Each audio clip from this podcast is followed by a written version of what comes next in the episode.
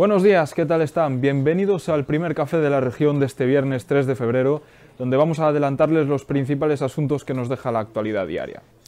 Mañana es el Día Mundial contra el Cáncer y nosotros nos hacemos eco de una problemática de salud que deja datos alarmantes en la provincia.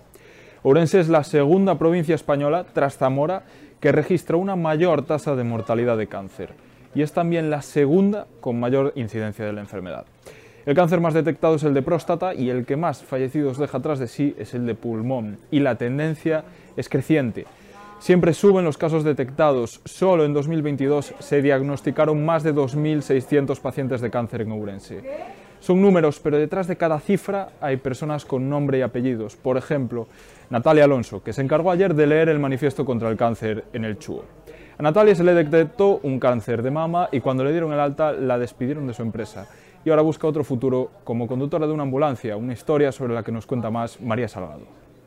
Una de cada tres ourensanas van a sufrir cáncer a lo largo de su vida. Una de ellas es Natalia Alonso, de 34 años, que sobrevivió a un cáncer de mama y afortunadamente forma parte de ese 61% de pacientes oncológicas que logra curarse. Ella fue ayer la encargada de leer en el CHUO el manifiesto de la Asociación Española contra el Cáncer con motivo del Día Mundial contra esta enfermedad que se celebra mañana sábado. Natalia nos ha contado que su empresa la despidió tras reincorporarse tras la baja laboral. Ahora estudia un curso de técnico en transporte sanitario y sueña con conducir una ambulancia.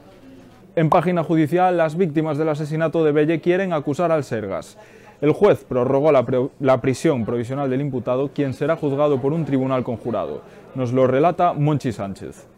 A punto de cumplirse dos años del crimen que acabó con la vida de una joven de 22 años y casi se cobró la de su novio, el juez instructor del caso acordó ayer prorrogar la prisión provisional para Diego, el autor del brutal apuñalamiento ocurrido en Belle el 19 de febrero de 2021. En este asunto se abrió un debate interesante con la pretensión de los abogados de las víctimas de que el Sergas entre en el caso como responsable civil subsidiario. Responsabilizan a la Administración Sanitaria de la falta de atención médica al autor del crimen, un enfermo mental que era una bomba de relojería porque no se medicaba.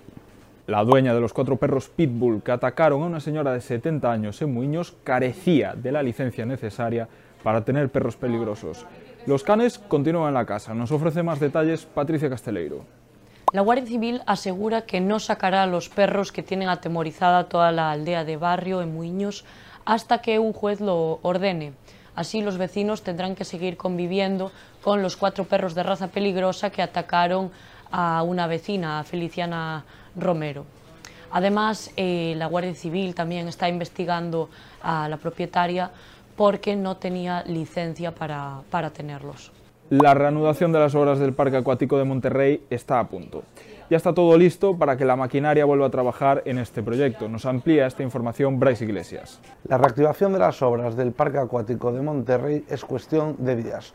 Hoy contamos en el periódico que la Junta acaba de formalizar el contrato con las dos nuevas empresas adjudicatarias para que se pueda retomar la obra que quedó paralizada en marzo del año pasado por el alza de los costes de los materiales. Además de estos asuntos, el periódico de hoy ofrece más temas. Por ejemplo, la subida del paro respecto a diciembre. Ourense suma 284 desempleados, mientras que de manera simultánea baja la afiliación a la seguridad social. En provincia, ayer se inauguró oficialmente la nueva oficina del DNI en Obarco de Valdorras, con la presencia del director general de la Policía Nacional. Este espacio dará servicio a 27.000 ciudadanos y de momento ya la han utilizado 400 personas desde, su apertura. Esto mientras se late con el entroido. Faltan apenas unos días y se nota. Folions, olas y cigarrones están listos ya para tomar la provincia en el primer fin de semana gordo de la fiesta más importante del calendario para muchos ourensanos. Por último, en página deportiva entrevistamos al entrenador del club Ourense Baloncesto, Félix Alonso, después de la derrota, con buenas sensaciones, eso sí, ante el Estudiantes este miércoles. Y ofrecemos la agenda con toda la actividad deportiva de este fin de semana así como de la fase previa del Campeonato de España de Hockey Sala, que se disputa en Málaga con dos equipos ourensanos. Estos no son todos los contenidos que nos deja el periódico de hoy. Como ya saben, pueden informarse más sobre estos temas en la edición en papel del periódico. Asimismo, pueden seguir el minuto a minuto informativo de Ourense en nuestra página web, laregion.es. Ahí también pueden acceder a vídeos y contenido interactivo. Gracias por cedernos parte de su tiempo y esperamos que tengan un buen viernes.